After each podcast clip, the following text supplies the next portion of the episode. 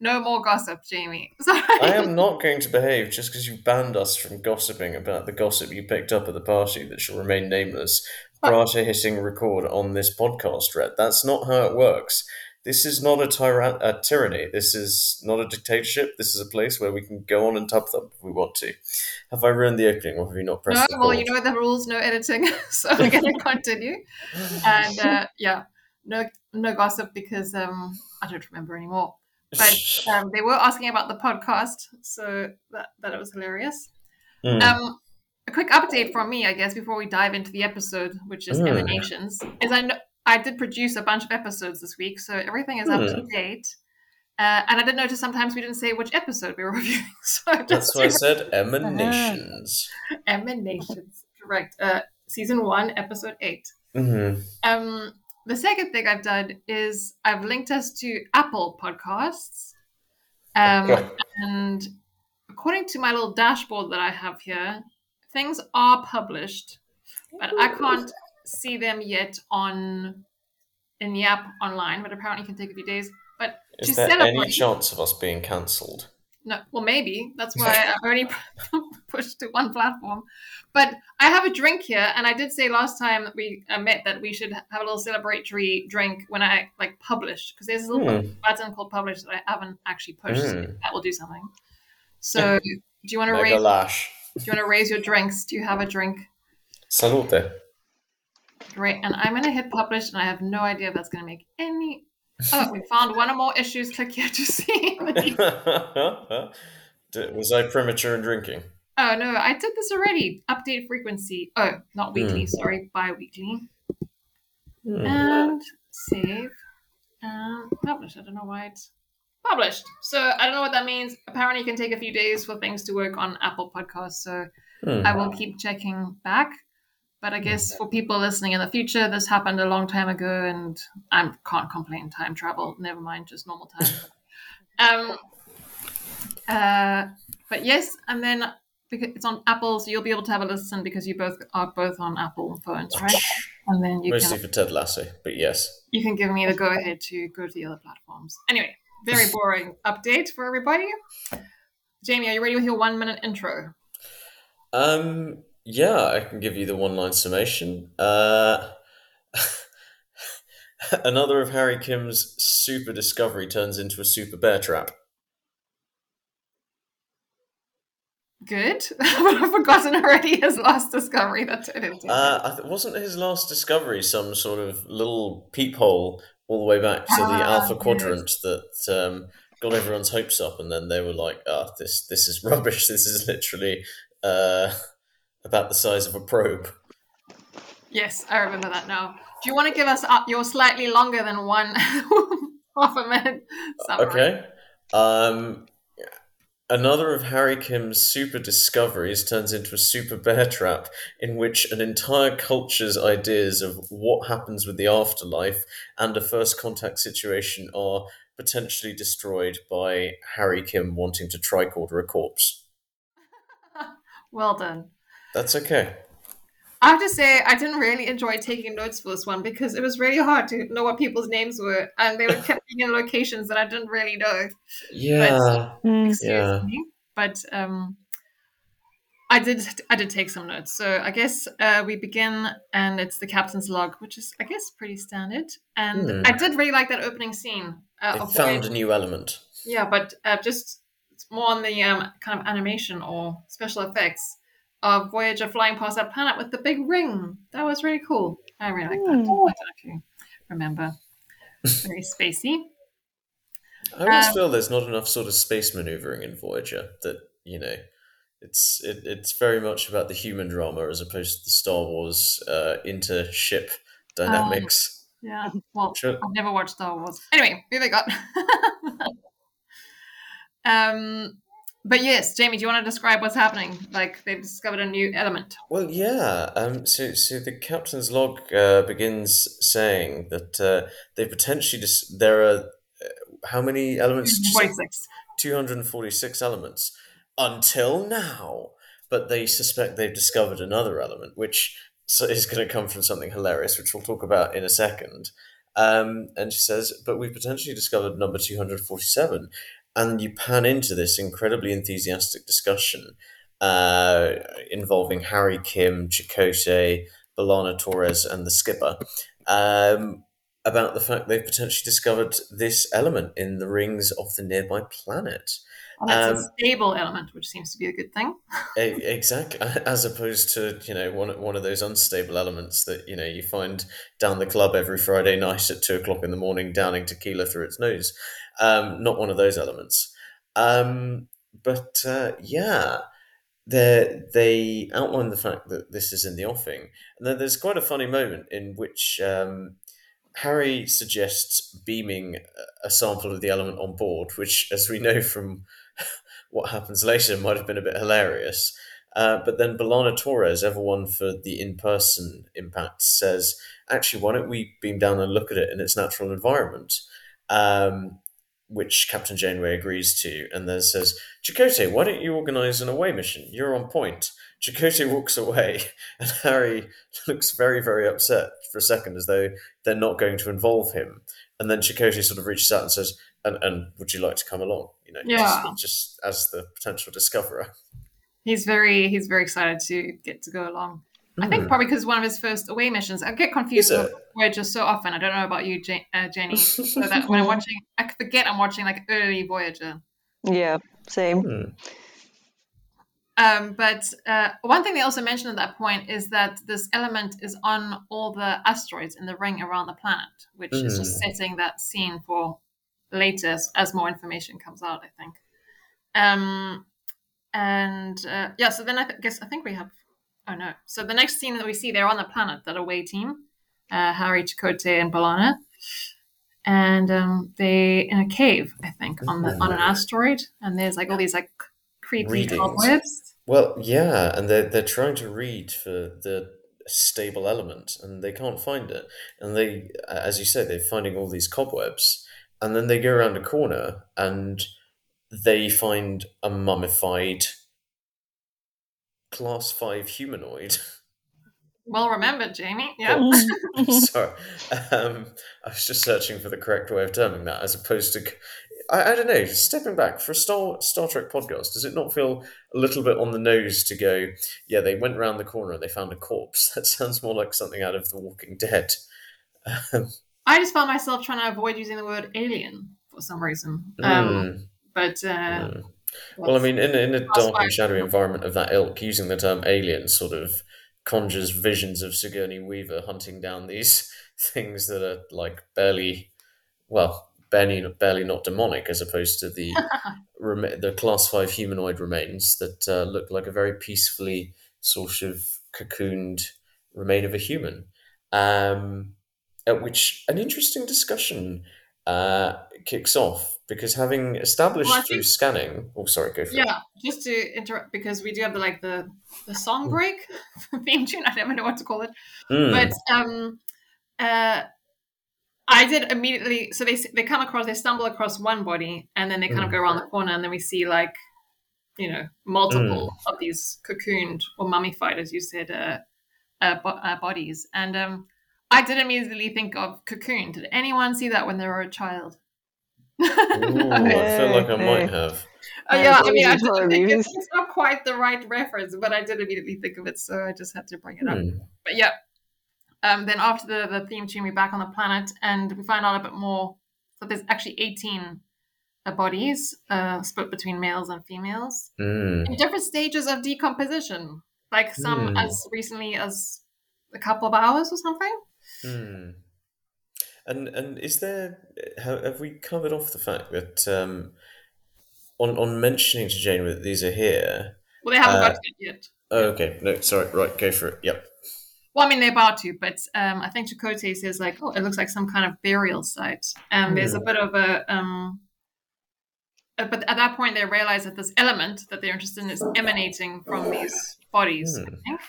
Does that mean it's an element still, though, or is it not? Um, but we're made up of elements, aren't we? Mm. Yes. Yeah. Yep. No, I, I, just wanted to check. I mean, the bodies aren't that. elements, but it's emanating of the readings are coming from the bodies. I guess. Mm. yeah.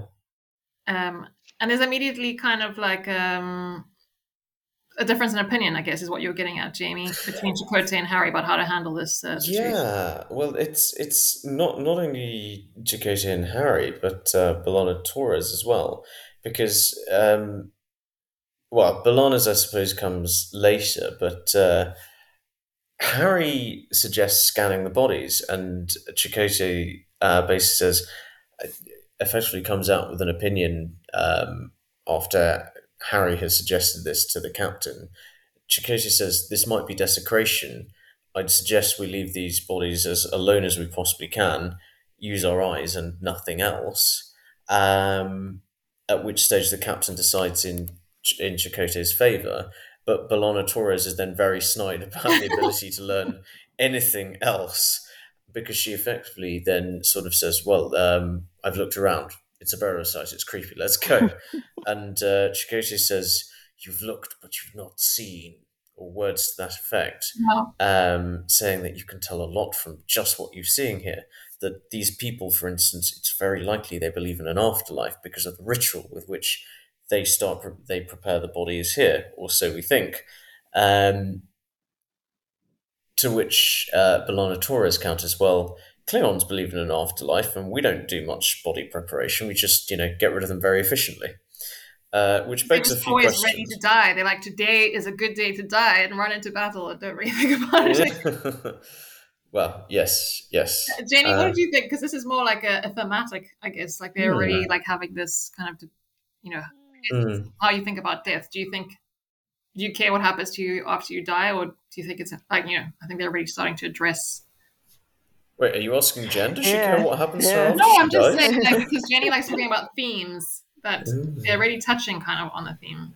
Mm. Well, what I, I quite liked about this, um, not that I don't, I, I love Harry Cameron, you know, I don't don't want him to be in any kind of distress, but I did like the way they made this episode where, at the very start, he's all for um, scanning and finding out as much as they possibly can, and then later on he finds himself in the situation where someone is inflicting that on him.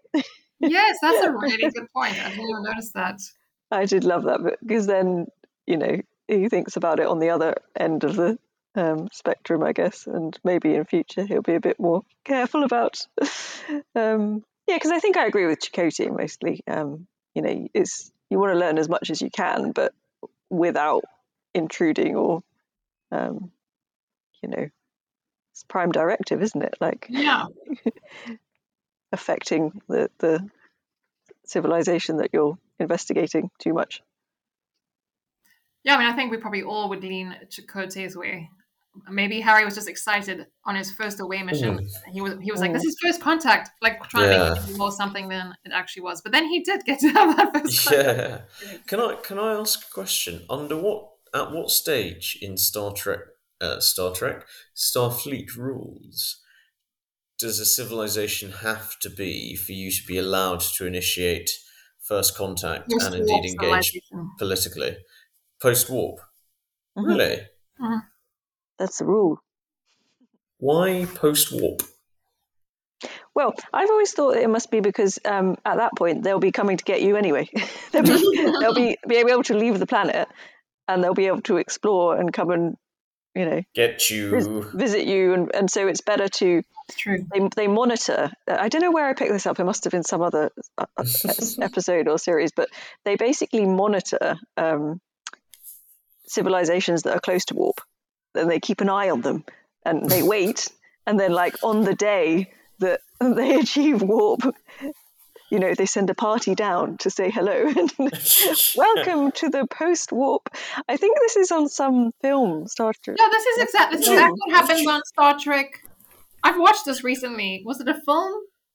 Oh, I maybe might it was just on say that if uh, you were Discovery receiving civilization, you'd have found this deeply creepy and be asking very far-reaching questions about all these folk living in far-flung pra- places, reporting probing and things like that.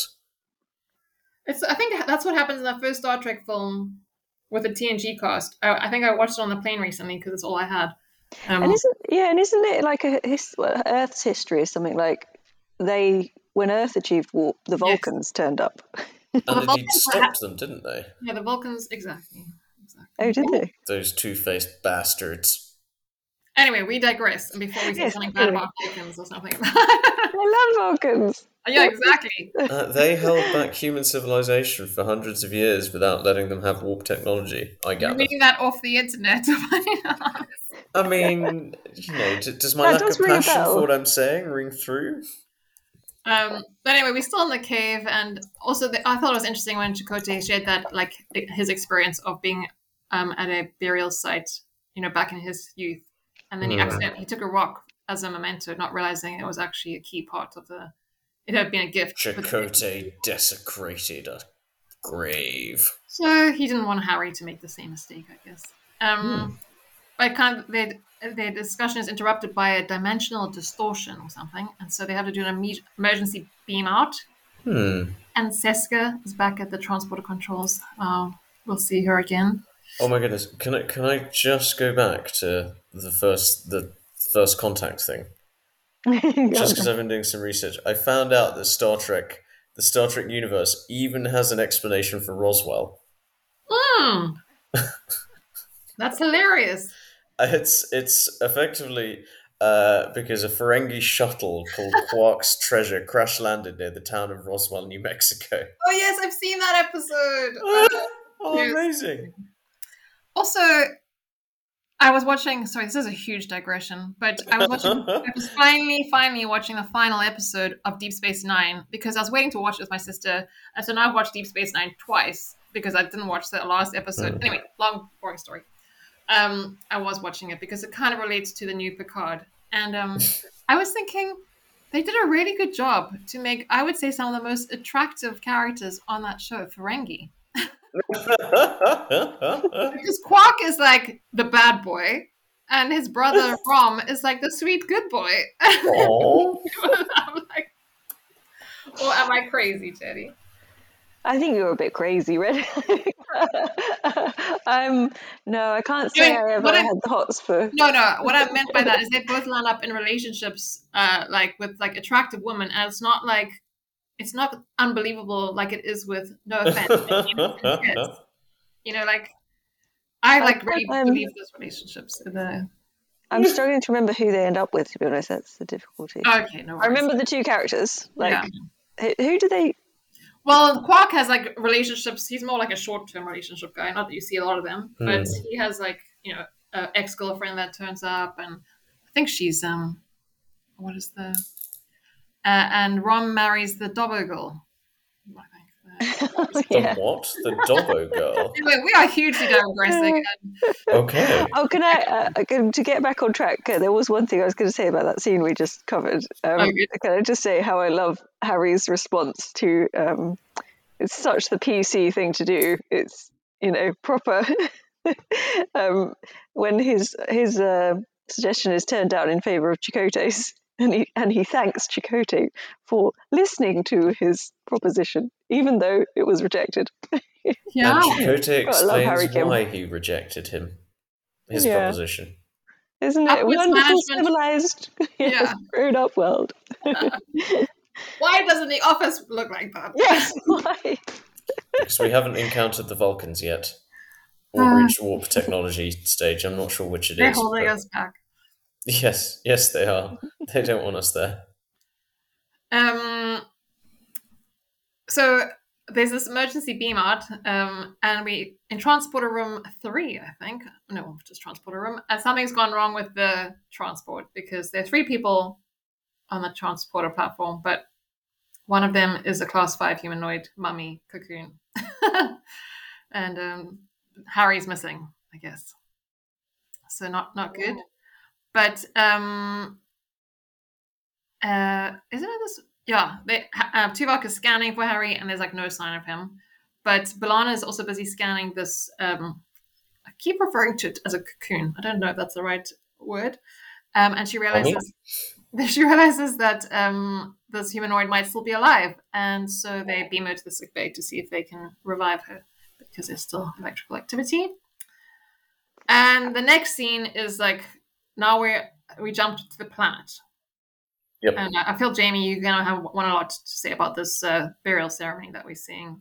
I mean, I call it burial ceremony. I mean, on Voyager, they, I mean, on supposed to be- Voyager, just to quickly say on Wikipedia, they call this place the mortuary or the morgue or something. Uh, but so I don't know how you want to refer to. Except the, the so remind me the name of the species of alien who's encountered.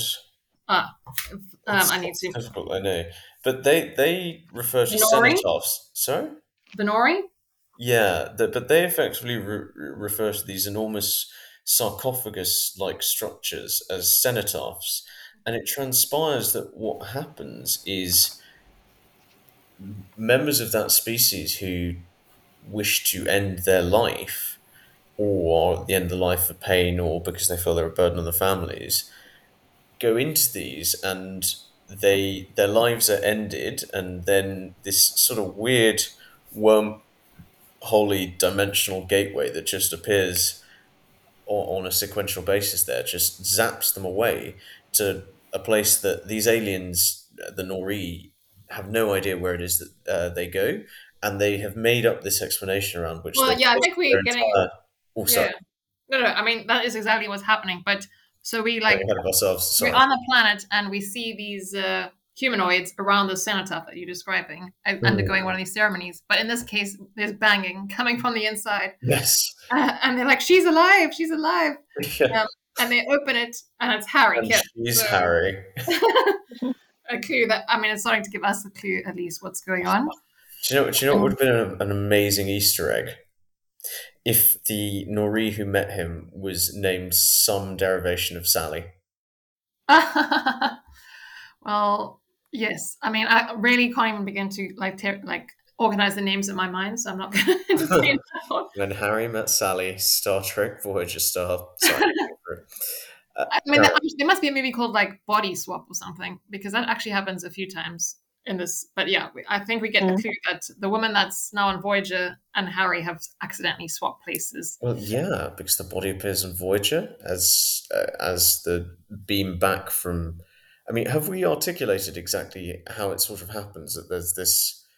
No, not yet. So, um, uh, so Harry's like banging. They open it up. Everyone is kind of shocked. And then I think the next scene is we see two of these uh, Vhnori, and um, I think they're a man and a wife, and they're having this like really interesting conversation. And she's like, he's like saying, uh, oh, it's like about sacrifice, and he sounds like he's getting ready to say goodbye. Hmm, Um, and she's like, but we'll see you soon. So again, these are all like clues about, you know, what's what's happening and the nature of what goes on with those sarcophagi and it's it's really it's a really moving scene because she's thanking him for his sacrifice and he's obviously sad to be leaving but there's an absolute certainty in her voice as she talks about what he's going to experience that she sounds absolutely certain she that he's going to see her departed father.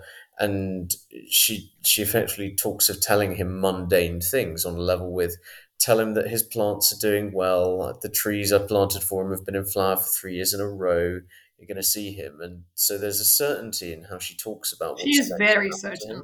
and, and indeed that he talks about that that um, make it seem very clear that he's about to pass away from this mortal coil but they're very certain and assured and unworried about what happens next. I Yeah, think this is one of those episodes that is um, tricky to w- watch when you've seen it so many times because I can't remember now even how I first thought about this when I have, Hmm. for example, like I, I, I remember all these bits about this episode. So I imagine when you first watch that scene for the first time, you're thinking, what is going on? It sounds like he's going to die, but no, it can't be that because of the Mm. way she's speaking um, and the sort of cu- confusion and WTF. what the hell is going on? Kind of um, is just uh, it's difficult to remember. I assume that's how I'd re- re- respond, but because we because I know so well what happens now, you're like already um, Yeah. already thinking about it, thinking ahead. you ra- you raise a, a, a point that just reminds me something. Um, when I listen back to the Delta Flyers, um, the one guy, you know, with the um Harry and Tom, the actors, not the characters. Hmm. Um, often the one guy will comment, he'll be like, "Oh, I was really confu- like uh, confused in the scene. I didn't know what was going on." And I'm like, sometimes I'm like, "You're not supposed to know what's going on at that point. It's you're supposed to be a bit unsettled or trying to, you know, they're giving you clues, not like laying out the story." So yeah I'm not always sure why he makes that comment. Um, or maybe he's meaning it the same way I mean it, and I just misinterpreted. But um, yeah, I c- yeah, you're watching that the first time, you're like, wait, what is happening exactly? And I think Mm. oh, that's you know that's how you're supposed to feel. Um, but then uh, I think in the same room, um, Harry enters with like a doctor or something, or the leader of the ceremony. I think I think it's Doctor Renora, but I might have. thanat- thanatist or something. Oh no, he comes a little bit later. Ah, Um, Yeah. but um, but uh, we're kind of starting to find out that they believe he's come from the next emanation. Wow. Hmm. Um, Whatever And- that emanation is. yeah. So um, well, my notes are very bad. So Jamie, save me. But um, they're asking him like, "How did you get here?" Yeah. And he kind of describes a bit about what happens, and they're like, "What do you mean you saw dead people?" So obviously Yeah. they're latching it's on extremely this. disturbing if you think that he's from the afterlife and there's Yeah. it's full of dead people. Um, but then they are interrupted by the Thana. Do you want to say it again, Jenny? Thanatist? well, I, I'm just trying to remember. I thought it was something like thanatist, but Thanologist, Thana, something like that. Phenologist? Phenologist, yes. Neria, I think is what the web said. Hmm. And Harry again introduces himself and explains a little bit of his like background. He's a human from Earth and all this stuff. Hmm. And Harry finds out they are the Vhnori. Um, and then he says something like, he mentions the rings around their planet, and they're like, "We don't have a ring around our planet." So you're like, "Oh, wait, this is very confusing. What's going Yeah. on?" What? Yeah, and and uh, this is the scene, isn't it, where they explain something of the function of the cenotaphs, isn't it? The I think so because my notes are really bad. So on. but at, at this stage, it's sort of uh, a, a little bit of a key blank is filled in as to why, um, when the sort of mini wormholes are they called vagaries or the subspace vacuole. I think we've learned a lot vacuoles? Yeah, why they're depositing bodies into, unbeknownst to the Vhnori, into this asteroid belt. Um, so effectively, they explained that the vacuoles arrive on a cyclical basis in this scene, and that is why that they have these cenotaphs here because they believe that the vacuoles take folk to the next emanation, their afterlife, and so people effectively come here to end their lives when you know they're suffering or they feel they're a burden or whatever other reason um, in these So I think still at this point, you think that only people who are near death, um, Yes, like yes. are, would undergo this. Um, Yeah, Yes. but it's But it's yeah. effectively a ritualized religious euthanasia. uh, euthanasia. Yeah, which makes it seem a little bit darker than I would normally have anticipated from a Star Trek. Now, do you think that what about people who just suddenly die? Do they then go into the boxes? No. Yeah, Or do they presumably. That's what I would assume as Oh, well. But, yeah. but Hmm. uh, they don't really cover that. But then they talk about that's the way you get to the next emanation. So Hmm. That is an interesting question because they believe that it's you're literally your physical body just being sent somewhere Mm. else. If you're dead in that world, what would be the point of sending that person to the Mm. next one? Mm. Because they, you're not you're not going there because you're dead. You're going there because it's then just the next part of your journey. Hmm. yeah, I wonder. Interesting. Um, that is interesting. This is a hard one to explain. I think you're doing a great job, Jamie. like, I just Me? realised, like watching it, it's not that complicated, but sort of trying to explain the intricacies of this Hmm. aliens' belief system and their processes and rituals, and versus what's happening, like in terms of Harry Mm. being transported and switching places. It's all a bit Mm. complicated, actually, when you think about it. I, do you know, I I, found it hard to take notes because they are revealing the bits of the stories bit by bit, so you don't want to Mhm. like you know jump ahead or uh, yeah. and just the different settings. I don't know, but uh, I think at this point Harry's just desperate to know where he is because the last time he Mm. was like near a planet with a ring around it. Now he's told he's on a planet with no ring. And this uh, phenologist is like, um, I did write down this one line. It's like, where you are now is the world of the living. Where you came Yeah. from is another dimension. is, is the emana- the next emanation. aka the afterlife. So they believe he's from the afterlife, and Harry's like, I just need to get back home. Yeah, I, I really love the the where you are is the world of the living sort of reassure him line. Not not dissimilar to the one that the Vhnori who is resuscitated sort of has to deal with. Oh yes, I guess again it's mirroring because the next scene we're in sick bay and the doctor Mhm. is about to revive. Um, This poor Vhnori who thinks they're dead. yeah, and Pateri? just Something. Sorry, I thought it was Pateri. Is the name? Sarah. Yeah, Patera. Patera. Yeah.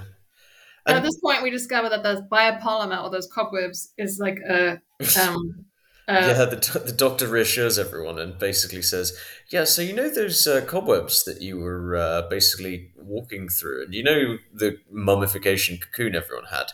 That was basically their decomposition process. So you know all of those cobwebs that you were wading through, you were literally wading through dead bodies." He says with a very sensitive uh, doctor's bedside manner, which was almost identical to mine there, but with an American accent.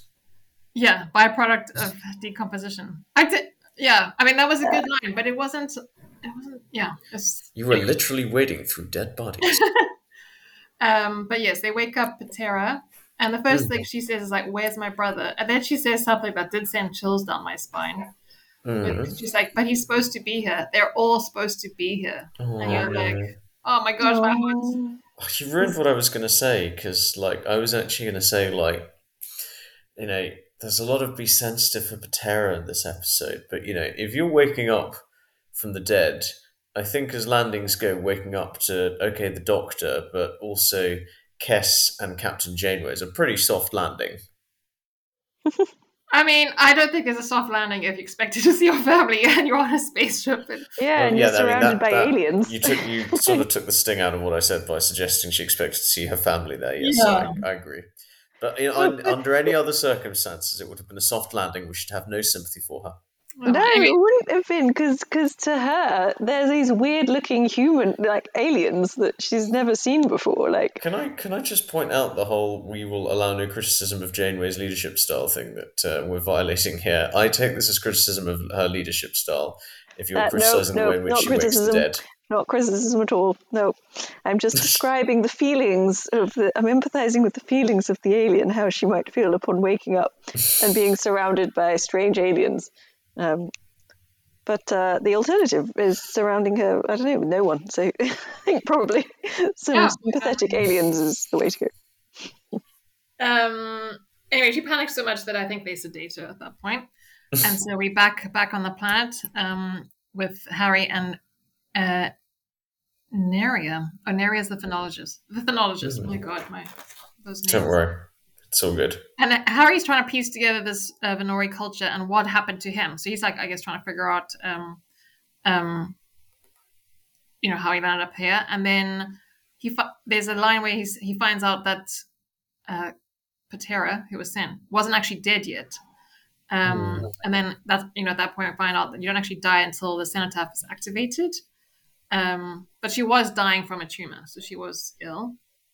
Mm. Um, and yes, I think we've covered this a bit, but yeah, the, the phenologist explains that uh, the cenotaph euthanizes the occupants and transports them to the next emanation. Mm. Um, and then, yeah, we have a naturally occurring subspace vacuole.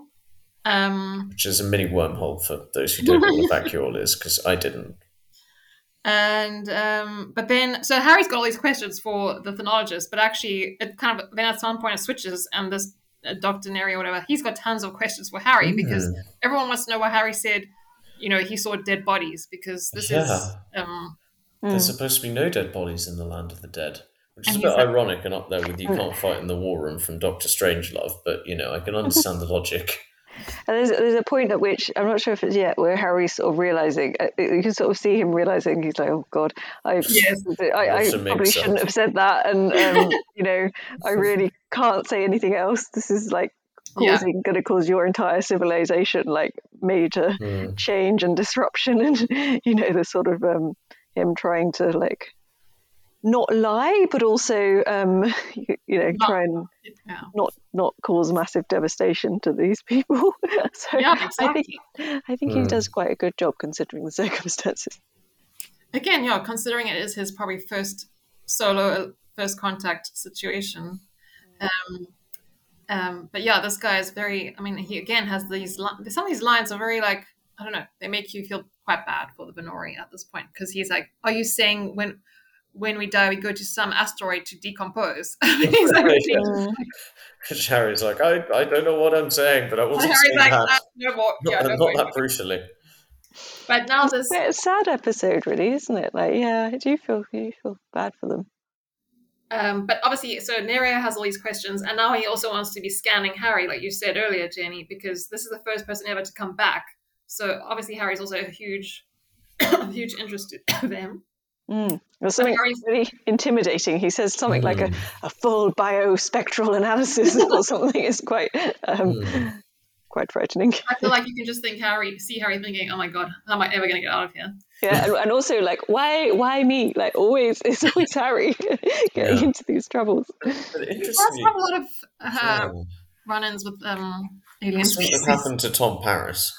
Um, but do, isn't it at this stage that um, the Vhnori uh, chap who was about to sort of move on to the next examination sort of overhears some of the conversation and is disturbed by it in its nature? Because we haven't, I think it's an important plot device. Yeah, no, that is. It's not on my notes yet. Um, uh, so he could have overheard, but they haven't had like conversed about it yet. So I Mm. think um, Mm. I um so we're back on Voyager, and um, I think Chakotay tells Janeway that they find two hundred thousand bodies on the asteroid. Or was it two thousand? I thought it was 2000, but I Okay, I think it was two thousand because I wrote down two thousand. Then I like was reading an article online, or um, and then it said two hundred thousand, and then I was like, oh, I just corrected myself, but I think it was two thousand. yeah. Anyway, so now I mean, again, that's just painting a picture. Um, and then we're in sick bay with Janeway and uh, Patera. Um, and Janeway, you can see, is she's starting to form an idea of what has happened to Harry based on what uh, Patera's just told her. Is it Patera? Yes.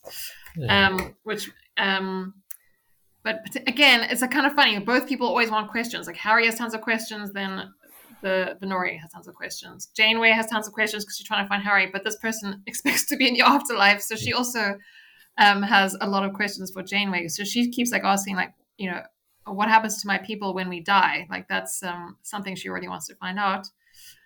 Um, and Janeway, I mean, she just tries. She just says all we know is that these vacuoles deposit the bodies on this ring of ast- you know, this asteroid belt or this ring around a planet. Mm. Um, and then we find out that Patera is like, well, this is not what I was expecting at all because they expect to go to the next emanation where they get all the answers and become all knowing. And, you know, um, so And what what's your take on what Patera at that stage believes? Do you believe she thinks she's dead, or do you believe she thinks something weird has happened and these are aliens? Because there, there's perilous little comment on how different they look for you know people in the land of the dead. I, I believe that she, oh, yeah, I'm not sure. It's an interesting question, isn't it? Because you can't really tell. All, all I know is that she feels like she's not in the right place. Like, Mm. And again, she wasn't really expecting to die. She was just expecting to go to another place. Mm. Um, Mm. What I found really interesting is that, and the thing is, though, I think this doesn't happen until another scene, but what Hmm. she believed prior to this happening, um, she explains when, she, when she's talking later to Kes, um, Yeah. a key element, I think, was which is not that um, her her soul is, you know, going off up to heaven or next emanation, whatever it is, the afterlife, but they Hmm. believe that their actual physical body will go through and they will be basically just like they are now, just, you know, living and breathing and their body goes with them. And that I think was a really interesting um, sort of discovery when watching this episode. So then I Mhm. realized, okay, so that is what's the really shocking thing to these poor people is that um, they were expecting just to be their full selves in the afterlife, like, and that and just would be reunited with the people that have Yeah. gone. and just be in heaven as themselves you know like what what a shock that would be if then they are starting to consider the possibility that in fact they just die and decompose and even if Mm. their something else soul or whatever does go somewhere else um, which could still be a possibility um, you know the fact that their bodies don't is like a massive shock to them like that would be just Yeah. i mean it's a bit like i guess when you grow up and when you're a kid you have no real concept of death and then gradually over time you start to understand that everyone dies and that that means you will die one day and it's that sort of horrifying realization i guess but Hmm. You know, these are adult aliens having to go through it rather than the sort of slowly discovering it as you grow up. It must Yeah, be it's much harder. horrifying. Yeah, it's much harder to uh, detach from an idea as an adult than like as to. But yeah, exactly. I mean, th- when she was like to kiss, she was like, "You don't understand. We have no concept of spirit. Like it's just you know." Yeah, ev- everything is everything. And the only thing I just want to mention is like obviously in the scene before when her and uh, Janeway are talking, Janeway's like promises to try to do anything to help her because obviously she's um, in distress. Mm. Um, ah, okay. So, oh, I um.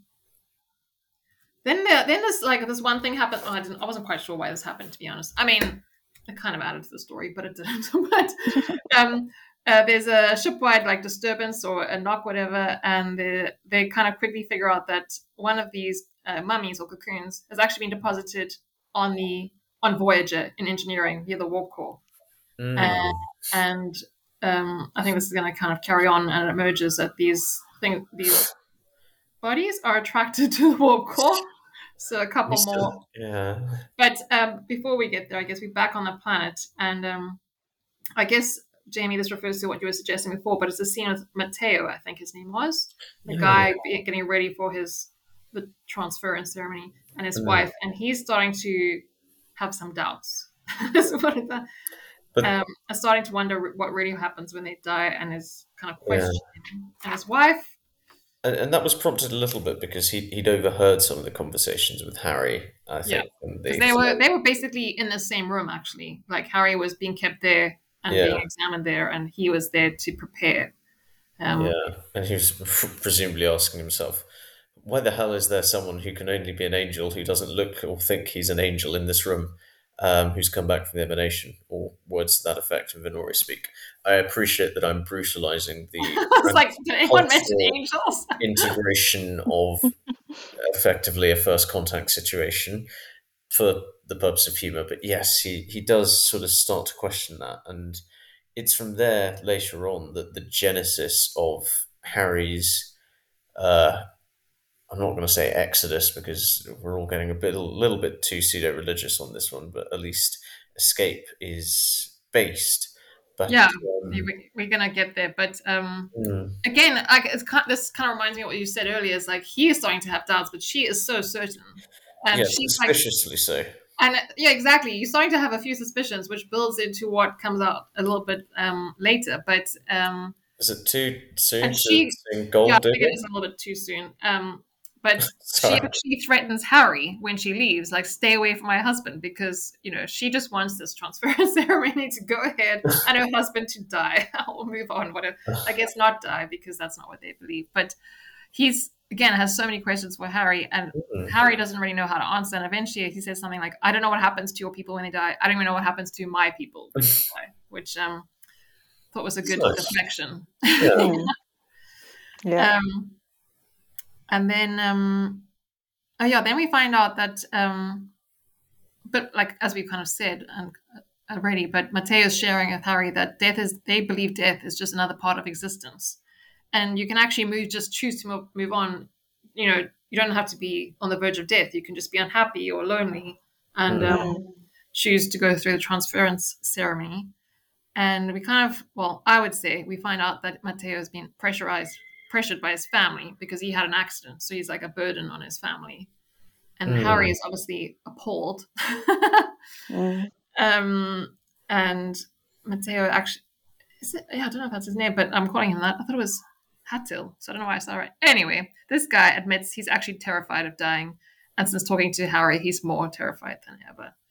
So we start to have some th- sympathy for his, um, well, you know, more sympathy, I guess, for his situation. Mm. Yeah. It starts to become m- m- more one of the key themes. Red starts to Yeah. emerge of this Well, also, whole. I mean, when this episode came out, this was like a huge. I mean, lots of countries now have assisted dying. Oh, lots. Yeah. This Mm. was a hugely Mm. controversial topic, and they are. Mm. and and, remains and still way. is really because you know even now we've got people who in our country are flying over to Switzerland or wherever it is so they can legally die. And there's all kinds of There's problems still ongoing. with- as well, yeah. yeah, and then there's you know obviously relatives of those involved who want to be there to help their loved one. Um, but Question. can't because they might get Mm. sent to prison afterwards. And yeah, it's a Mm. really um, even now just quite a heated um, topical kind of theme, isn't it? Um, How sympathetically do we feel Star Trek or Voyager positions this practice in this episode? I think I think they position it quite neutrally, actually. Yes, I do think neutrally. I Mm. think they like lay out some of the risks that people have laid out. For example, Mhm. feeling pressured by your family or being Yeah. taken Yeah. advantage of by other people. Let's put it to go through Mm. this, um, or maybe choosing to do it for a reason that doesn't really reduce the quality of your life, or you could still have a good life with Mm. that. Like that guy just has like a, a lump. I mean, yeah, and they do Mm. also talk about people doing it because they're not happy with their life, i.e., lonely or depressed. So you know, it's, they're bringing into this the idea of people with you know just mood disorders or mental health problems, and you know being then feeling pressured into which Killing I, mean, I would themselves, argue are treatable yeah, yeah, exactly. So And um, yeah, if you're interested more in the topic, you can always Google Canada. what what uh, well, they I think they just uh, made it. Uh, well, or they're legislating to make a ment- being you know having a mental health issue a reason to um, have assisted Mm. dying. are they really? Wow, gosh. But yes, there's a huge. I'm I'm not a, I'm not an expert. I just uh, if you're interested to Google the the topic. Yeah. Um, but yeah, I think this the world is like kind of not moved on really a lot since this episode. But at this time, there was very certainly things people people Mm. spoke about a lot. I'm not sure how- it was legal in any or countries at that point. Now it's legal in some, and certainly more than at that time. I think. Uh, Mm. but yes, as I was watching this, I did immediately think Canada for some reason. I, I wonder if Star- Star Trek. I mean, they do. I, I think you're right, Jay. Like they do put forth the potential problems with it, but in general, it comes Mm. across quite neutral. yes, I agree. I agree. yeah, it's, Yeah. it's sympathetically positioned at least. I think though Um, they tend. I, I do think now rethinking about it, they focus perhaps a little bit more on the potential problems and less so on. You know, like for example, you, you read stories um, in the papers about people who are fighting for the legal right to end their life um, Mm. because they're in massive amounts of pain and they believe that they should be allowed to make that decision themselves and not have the government tell them. Um, which, you know, when you hear that kind of thing, it does make you sort of consider both sides. Um, and I guess that element isn't really sort of, um, you know, explored in this episode. I think they explore more the Mm. side of what, what could go wrong with it. Um, you know, like being pressured by your your family. Um, Yeah, and, and I, I sort of like that because it's again, I, I don't feel like too much judgment. It, I, I feel it's an interesting and useful plot device for them to position the Nori as there's there's just absolutely no downside to moving to the next emanation. We know what happens. It's Yeah. not a certainty because that removes an awful lot of the seriousness and gravity of what where situations exist where individuals are effectively being pressured into this ritual, it effectively removes the drama of what would be perceived emotionally by them as someone pushing someone else into killing themselves mm, um, in, in a murderous fashion, and that's that's quite a sophisticated and useful technique to consider the concept on its own that Star Trek has employed, whether deliberately or undeliberately. There, um, Yeah, that is a good point, and very clever of the writers that they did that intentionally because it removes that controversy in a sense. It's like it, Mm. yeah, who's it, it confused sort of about makes the outcome. Yeah, this this feels. While it is a serious episode, it doesn't feel grimdark, which it could easily have been made to Mm. feel.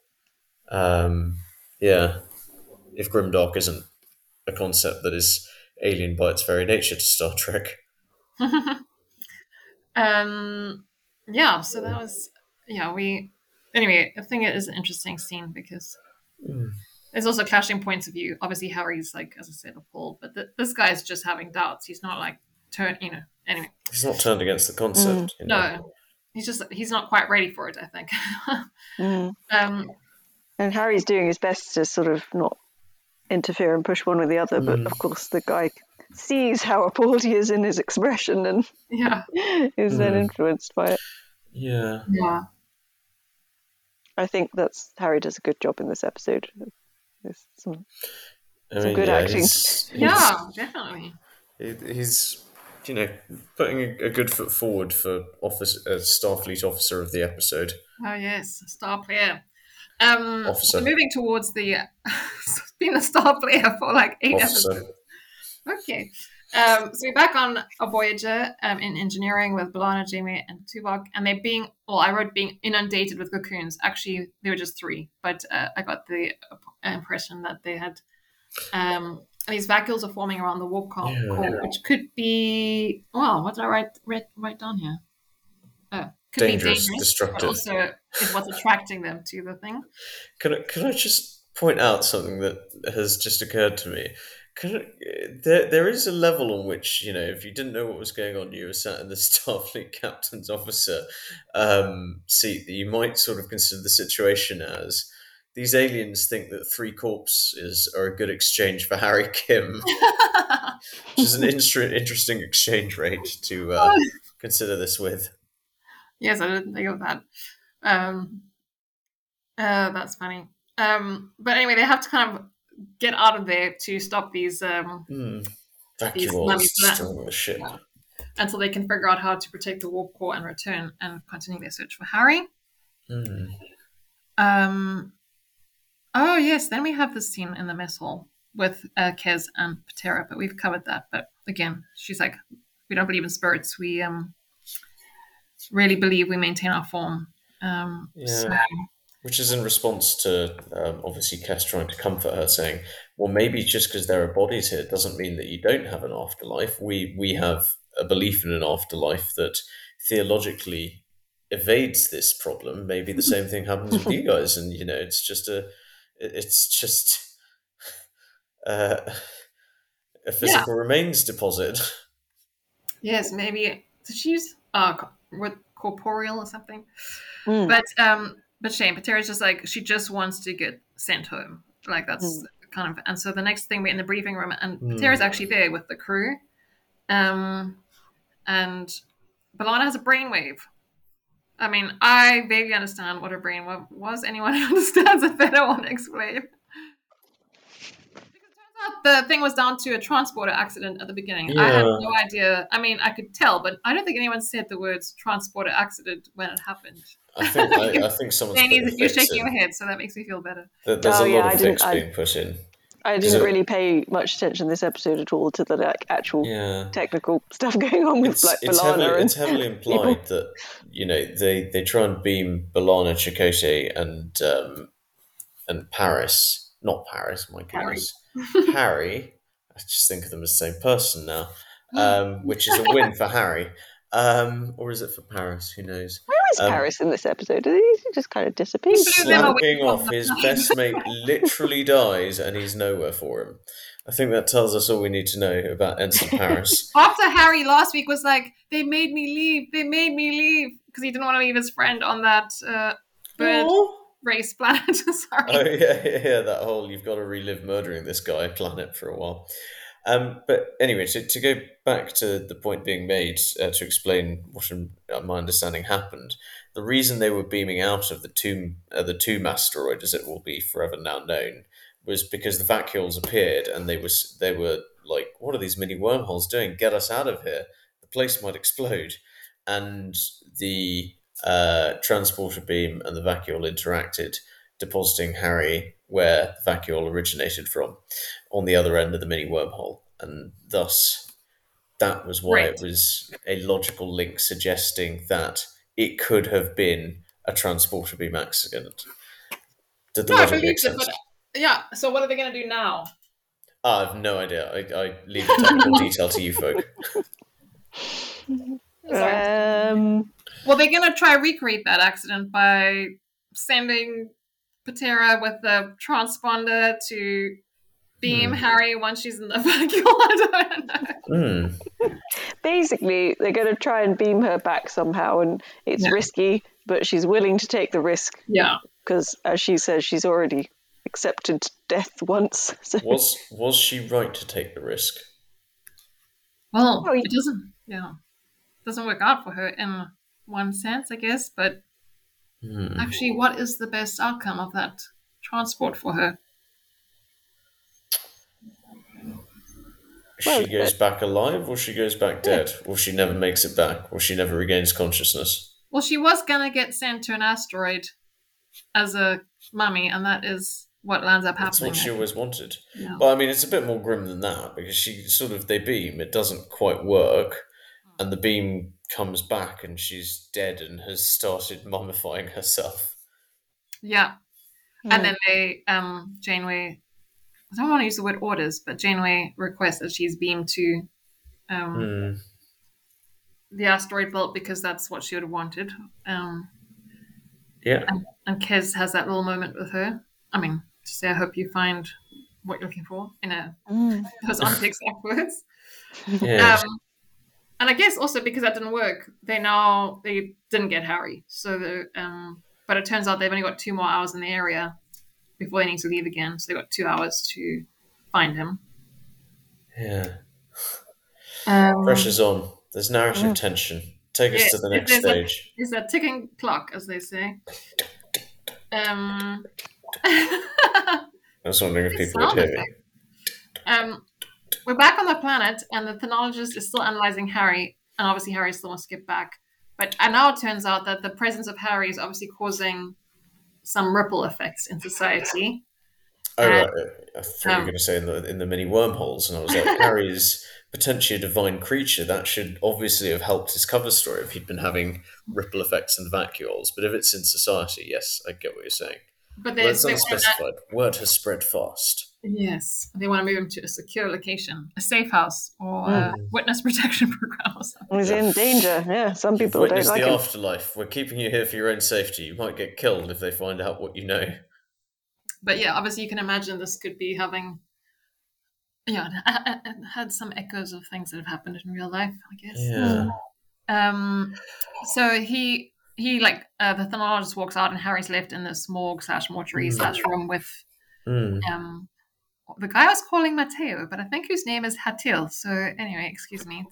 Mm. Um, and he's busy wrapping himself in that shroud. Mm. The death shroud.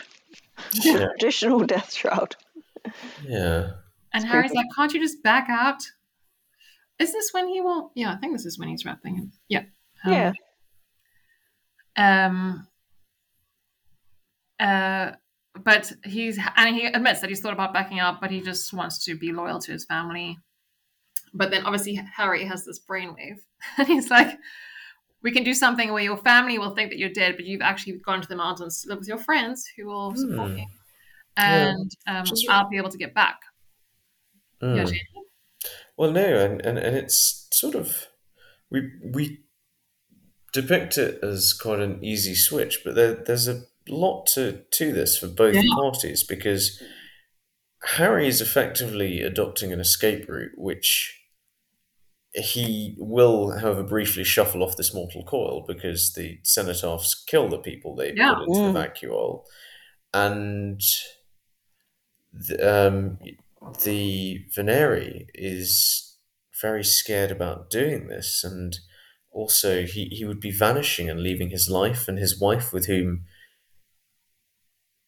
while she thought that he was going to do what she said he should do, he was very close to her. You know, this might be different were she to find out that he wasn't going or had decided to change his mind. Yeah, I mean it's it's not risk free, that's for sure. And I mean he does point out to Harry like, Mm. um, or you find out you know the Cenotaph will kill Harry. True, Yeah. that's what he's got Yeah. to do. He, Harry just wants to get back to Voyager, I guess the Mm. same way Patera just wanted to get home. And I like the way uh, the actor Hazel signals his like agreement to this plan by beginning to unwrap his shroud because he's been Mm. wrapping it, and then he's like, you know, that reversal. Mm. I kind of like that. Mm. It's very fortunate that, that he has a traditional shroud, and that it's for the whole body. Otherwise, right. how are they going to. What are, what are you saying about Harry, Harry, uh, uh, human and Vhnori physiology comparisons? I just think that that shroud was a very useful prop Hides device. a multitude of sins. Clever writers. Clever writers. yes. Um, although I guess maybe Harry only gets the idea once he sees the shroud. Mm. Like if we're going to be um, very forgiving. Um, the next scene we do see obviously Harry wrapped in the shroud sitting in the Mm. Santa. Yeah. Um, and his wife is saying goodbye, and then he leans back, and then Yeah. thing closes, and oh, the Hmm. next. I didn't like that scene. Yeah, I just think uh, he did a really good, quite a good job of acting this whole thing. Like the, you know, he's, st- he's it was it's it's very um you feel very immersed in his experience. You know, like he's like Mm. basically getting into a coffin to be um Mm, yeah. euthanized, and, and then, then- with crossing his fingers in the hope and trust that his medical out. team yeah. will be able to revive him. Like, and yeah, it's yeah. just a very uh, i think they do it really well because i just get engrossed in this and um, I, exactly, and it's he. Although I think I know this sounds dreadful, but I, I think actually it's it's for once not necessarily particularly well done because he isn't depicted showing a lot of fear until the very last sort of moment that you know, zh, and I'm going to say one word back at you, Jamie. Officer. He's an officer. He's not yeah just. a i think officer. he, yeah i agree i think he does a good job of um, because you it was almost like you can see him his training coming in right and he's starting to take deep breaths but he's it's like he's battling the training of uh you know he's got a i think in the Mhm. star trek film actually they say it really well you know um when kirk is in um court for um Mm. you know, went um, cheating on the Kobu Rash, how do you say it, Ko, Kobu Rashimayu or something, um, and it's and the uh, Spock Hmm. says, well, you you failed to determine the point of the test, which was is to Kobayashi Um, Maru. That's the one. It's the, the point of the test is as a Starfleet officer, you're expected to be able to maintain control of one's emotions and oneself in the face of certain death. Right. So this is Harry Hmm. trying to um, remember that training, but also, you know, it, it must be frightening. So some of some of it is coming through the training. There's deep breathing, slight panic, um, and I, I just think he does a good job of like that, um, showing that internal struggle. Yeah. Mm. Yeah, Yeah. I mean, I agree. I mean, and when that thing came on his neck, and I was like, I mean, I felt like, I mean, I was very, I was like, Uh, yeah, and it's, it's really freaky. atmospheric because he's enclosed in the sarcophagus and two red beams sort of slowly extend into his neck. You're like, are these lasers? Are these, you know? are they cutting off his spinal? cord? Why? Oh, I don't want to think about it. Oh, So oh. I, I think it's some sort of injection thing, but you know I don't like to specify because I don't like to specify on lethal injection methodologies. But he dies and he's vacuoled. Yes, but I do want to say just what you say. Um, uh, well, this just reminds me of something that I did learn from. Not that it will ever have any effect in real life, Hmm. but from Voyager, it's like if you get you know separated from Voyager or you get stuck on a planet or whatever, like just do whatever you Mm. can to get back because Voyager will be doing whatever they can to rescue you, and then you'll Mm. meet in the middle. You know, Yeah. if you just sit feeling sorry for yourself, it won't work out. Like Harry was Mhm. very very active in his rescue, I guess. Hmm. Yeah, Yes. yeah, that's a definite repeated theme, isn't it? Yeah. I like that, and they all, all this, all, everyone always trusts that whether they're kidnapped or lost or anything's happened to them, that um, they just work on, as you say, as much as they can to get out because they know, they know that Yeah, the other side is looking for them. Exactly. Um, so as this is happening, we go back. We see on Voyager that you know they're still um, having to beam all these uh, bodies from the ship back onto the asteroids, and Mm. it finally comes to the point where B'Elanna has to re- recommend that they leave, even though Harry, they haven't actually found Harry yet. And Janeway, you can see that moment on her face where she's Mm. like, "Oh my gosh, I'm not actually going to save the one after risking the many," which is Mm. Yeah. and she um, obviously knows that you know B'Elanna is probably right and has to agree, so they begin to turn around. Um, but then there's another vacuole and a bump or whatever. It's, it's a bit like a crash of lightning, except in Yeah. space on a spaceship when they happen. And another vacuole has deposited a body, this time human, but dead. Mm. So you're like, not quite out the woods yet. yeah. Beamed directly to sick bay. Um, By someone called Seska. whose Yes. name gets mentioned a lot this episode for, you know, a nameless person on a transporter beam operation duty. They're laying the groundwork. Ooh. Interesting. Um, But anyway, Yeah. Harry gets teleported into sickbay where we wait with bated breath and then dun, dun, dun, that was my attempt at mimicking Harry coming back to life. Is Jamie looking for a sound effect or going to read something off the internet? No, no, no. I, I'm going to read nothing about um, revivification or anything like that. I, I thought you were going to sort of um, describe that the doctor seemingly injects him with one thing and uh, the captain and various others and Kes. Actually, there's a nice moment where sort of the doctor's like, lifts his hand, says just one thing, and Kes rushes off, gets it, and puts it in his hand. And then he injects Harry. And then there's a moment where you're like, oh, has it worked? Silence, silence. It's not worked. It's not worked. And then Harry awakes. like a man who's had an injector full of adrenaline plunged into his heart in a pulp fiction movie incident. Uh, exactly. But Um, without, he- you know, all the drama. Yeah. Coincidentally, on I don't know if anyone read the news today, but um, there's an article literally just come out today that they they've managed to um, place uh, an animal Mm. um, into what is basically suspended animation, right? Um, hibernation, Wow. and then bring it out again, alive and okay. And they They think just put that a bear they've in a done it, welcome winter and- environment because that well, no, doesn't the, no, the in, interesting thing is they did it um, through um, like uh, no, it wasn't the temperature or anything like that, or the environment. It was just um, they were um, they Hmm. did something to the brain, but um, they were able to bring it back out again. But the interesting thing is this animal is not um, one that usually hibernates, right? So they think that based on that, there's a high chance that they could do it to humans. So Okay, we can hibernate through winter. Well, no, but we'd we'd be put we so this is like a Star Trek thing, right? Because on a lot of Star Trek Uh, movies, travel. yeah, they put people into suspended animation so they can send them off to Mars or wherever that's like hundreds, thousands of light years away. I have a use case right here on Earth. Help us hibernate through winter, or at least the darkest three months of winter. But they think that they could more probably more likely they can use it in like med- medicine because um, people uh, with who've had like stroke or heart attack or something they can put them into like a suspended animation for a little while um, whilst they sort of recover and, and give them Mm. medicine and things. Um, Sometimes use they induce people into a coma, right, or keep them in a coma. yeah, because sometimes it's helpful. For, obviously, you know, in only certain situations Yeah. for short term. But um, Wow. Yeah, It's so- not yeah, it's fascinating. Um, yeah, super interesting. Um, who wants to uh, describe the final scene? Because I thought it was quite nice. Um, with Oh, Janeway. I, I remember this one. This is a genuine, I think. I'll do, I'll do it because I normally don't remember any of them until you guys describe them. So this is one of the few I do remember.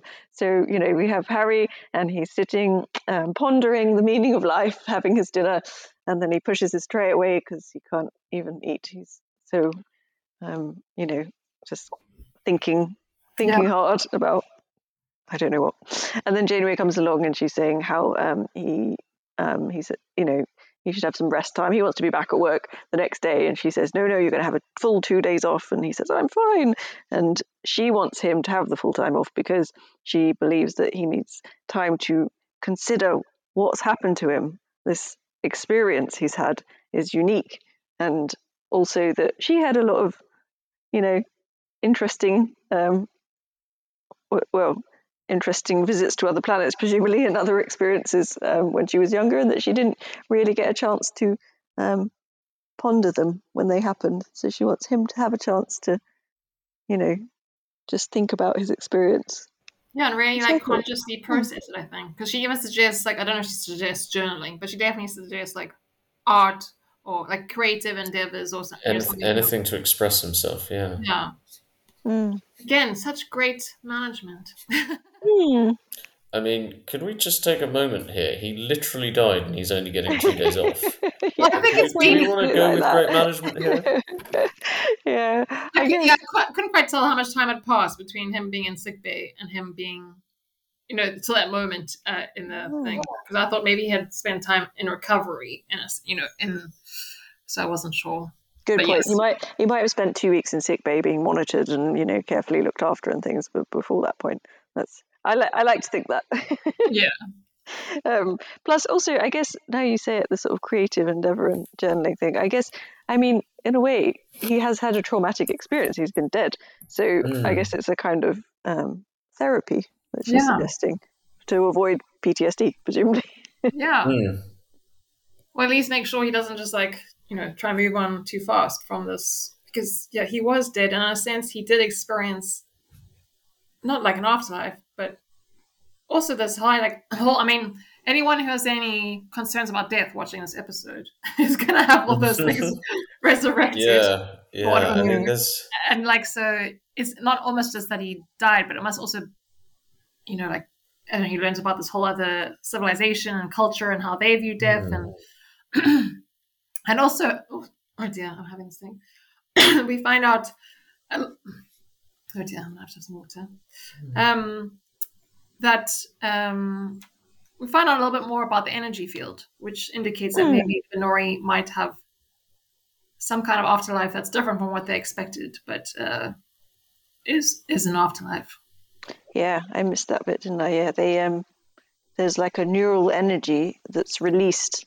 um, into the asteroid belt, and Janeway says it's um, extremely complex um, Hmm. and dynamic, and all these other things about it that are unusual, and uh, that could suggest that there is some kind of um, soul. Yeah, so so she she sort of performs a neat theological trick by effectively saying when Harry's like, "Well, I clearly know that there's no such thing as an afterlife," and Jamie says, "Are you so sure? Because you know, even though yeah, the body's deposited here."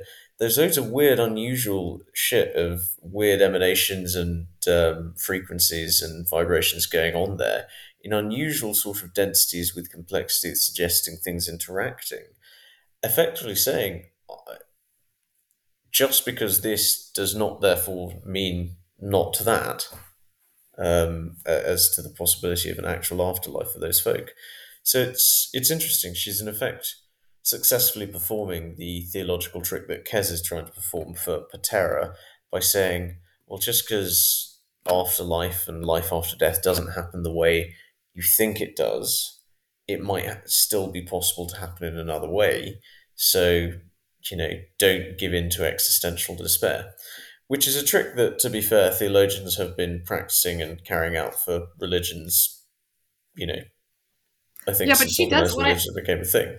What I did think was interesting is that she kind of gives Harry hope in a sense. Like, I mean, hope Mm. by giving him this information about this unusual activity, and then he's like, "Are you Mm. sure?" And then she's like, "Well, we can't be certain." But so she's she's not she, she does she's not certain about it, right? But she says, I mean, she, it wraps up with her saying, "We can't."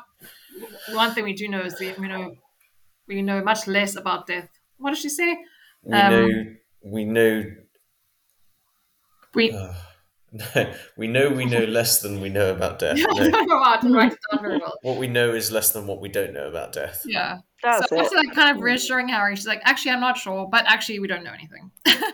yeah yeah i someone um once said to me about it because they i had having a discussion when um, i think this was quite a religious person but um who was also like a very keen scientist and we were talking about the sort of Hmm. contradiction in that in some respects um and he was saying about that yes um he understood the con- natural contradiction there but um he even in science, there's still always so much we don't know, Mm. and that he just thought it would it was super arrogant to assume that we we do know what Mm. happens when people die, Yeah. all of it, that we know absolutely everything about it. You know Um, what? We know nothing. Hmm. so, yeah. So, and I say, well, yeah, that's true. That's true. Yeah. I mean, I don't know. Yeah, I thought that was a very interesting episode. It reminded me of when I, I definitely went through a phase. I don't know if all people go through this when they're growing up, where you're like, wait, I'm going to die? Everyone's going to die? Why is no one, why aren't all people running around the world going, ah, we're to die? yeah, yeah, yeah. Or at least, yeah, or at least talking about it more. Yes. you know? Why don't we just and then I learned to become a person that just never thinks about it and goes on like my day because it was stressing me out so much. Yeah. Um, but actually, I remember very distinctly there was this um, uh, a career. He wrote career advice on Psychology Today. A guy called Marty Nemko, but he's like a very pragmatic kind of writer. I really liked his little Hmm. articles. I mean, I call them little because they're quite short. And one day he wrote something about people who have a fear of death, and he was like, "Well, you have no memories of before you were born. You don't know, like, remember being like in turmoil or torment or whatever. Mm. Not to say like, you know, obviously we don't know. So he was like, well, it'll probably just be like that. There'll just be nothing. I'm not trying to say that um, that is what will happen. I'm just saying if you're someone who was going through a phase of being terrified of dying, I found that kind of reassuring that um, it might just be like something I've already experienced before, you know, as in Yeah, I mean, because if if you if you believe that, and I, I mean, I think that's um, yeah, certainly something that I'd consider um, is the case. Um, I think though there's the fear of the actual dying as well. That's the thing. It's not that Mm. after the dying is over, it's you know presumably fine because it's just like you said, like it's before you. You don't even know anything about it. You don't exist, so it's fine. Hmm. But it's the sort of lead up and the actual. Um, yes, no, I don't want to get into that discussion. yes, exactly. Yeah, that's Every um, time I fly, I'm like, I'm too young to die. I haven't done. Hmm. yeah. Uh, but uh, you know, hopefully we'll all be nice and drugged up for it. Yeah. Die as a Pam, and you know, having a great time when we're 103 yes, exactly. our warm, comfy beds. please. Yes, yeah. This is why people don't talk about it. Exactly. Yeah, yeah. It's up there with religion and politics. Um, but yeah, I guess I mean this is a big theme one, Jenny. I don't know if you want to. Mm. Yeah, I don't know. I feel I feel like we've probably covered them all as we talked through about the difficulties of, um, you know, euthanasia and should it be allowed, and what is life after death? Is there a life after death? And you know, people's beliefs and and yeah, even then, the, the big right at the beginning, we had a whole theme about you know, basically, um, I felt like Chakotay just going right back to the start was it was like a little archaeology lesson he was giving everyone, you Mm. know, about how we, uh, or a history lesson, how we look at um, scenes from the past and um, consider what they could tell us about this particular civilization. Lots of themes. Yeah, there's a lot. Yeah. There was a lot. in classic Star Trek. Hmm. Mm. I agree. I um, I I found it a quicker episode than some, Oh um, yeah. but simultaneously a less complex one. For all the trouble we've sort of had with the theological stuff, I, I don't know. It's It was quite a te- like sort of technology Like light one. no, no. I was going to say sort of tame, like slow. It was, you know, Hmm. it was lots of you know battles or um, stuff different going on. genres. It, it felt Yeah. quite sort of you know relaxed pace, slow moving. I guess. Um, I was going to say, star, yeah, my star player was um, Harry because I just think he did a great job of conveying the different um, Hmm. emotions involved. I, in I have to agree with you. Yeah. I I have to disagree. I think it was Chakotay for giving Harry the framework with which to successfully engage a first contact situation whilst remaining respectful of the other culture's clearly batshit crazy misguided beliefs at the Are start. you trying to get us cancelled? Oh no. yeah. You know what? We're trying- Hey, I, there might be no some Venerians listen to this podcast, so if you actually remove the batshit crazy misguided ideas from that, that's an actual accurate reflection of my thoughts. That Chakotay actually, in taking Harry through his experience of how he misread a situation of first contact and shown respect for others' beliefs, he actually gave Harry a good framework of things to be careful and cautious about, cautious in and with as he engaged the Vhnori. So, because of the fact that, you know, I always think that we should applaud those who help others to do better, uh, for which reason I'm, you know, Ted Lasso fan for life. I'm voting Chakotay. Anyone Oh, who that's a good wishes to replace their vote may do so now. I really like your nomination, but I'm going to stick with uh, Harry Kim because, yeah, I mean, a I think the the acting. I mean, so that's Mm. really part one, but Mm. um, Yes. I was very absorbed, and uh, his he something actually went very wrong on like an early away mission, and he handled it very Mm. well. Mm. Yep. Yep. Yep. Plus, plus, you know, the, his attitude right at the start as well to Hmm. not getting his idea picked and Yes. saying, "Thank you for listening anyway," in an entirely non-sarcastic way. And the only final thing I want to say is um, when I've been listening to Delta Flyers and other podcasts, oh, something they often ma- mention, especially on Delta Flyers, is like the variation in pronunciation of even main character names and especially guest character names. And they'll like point out, like, oh, someone said it like this, and then they said it like that. And I was always like, how can these actors always speak the pronunciation wrong? but I struggled so much with like getting just the names written down this time. So um, I had a little bit of empathy and sympathy for um, actors and pronunciation on this episode. I don't know why, because I don't think they were any different. But I just struggled this week. there were a lot of names this week. I didn't remember any of them. so, So yeah. Um, but yeah, I guess um, that brings us to the end, and we'll be back Yeah. in hopefully two weeks if this podcasting thing works out in terms of distribution. With um, and what's the next episode? Mm. Prime factors, according to Indeed. Indeed. Jamie. Do you hmm. want to sing us out or anything? Yeah, I, I, I, uh, I- oh, wow. Okay, I clearly haven't been as lively as I am normally on this particular one. Uh, well, no, it's it's it's a profound one. I think Yeah. it's a very profound episode, um, uh, and with its nuance and its sort of use of uncertainty as the space to let God enter the room, as uh, Ted Lasso once said, um, misquoting someone else. Um, so no, I, I don't have much else to add beyond what we've said. A lot of love for Star Trek this week, and a lot of love for Ted Lasso. On that note, I think we'll say goodbye. So nearly home.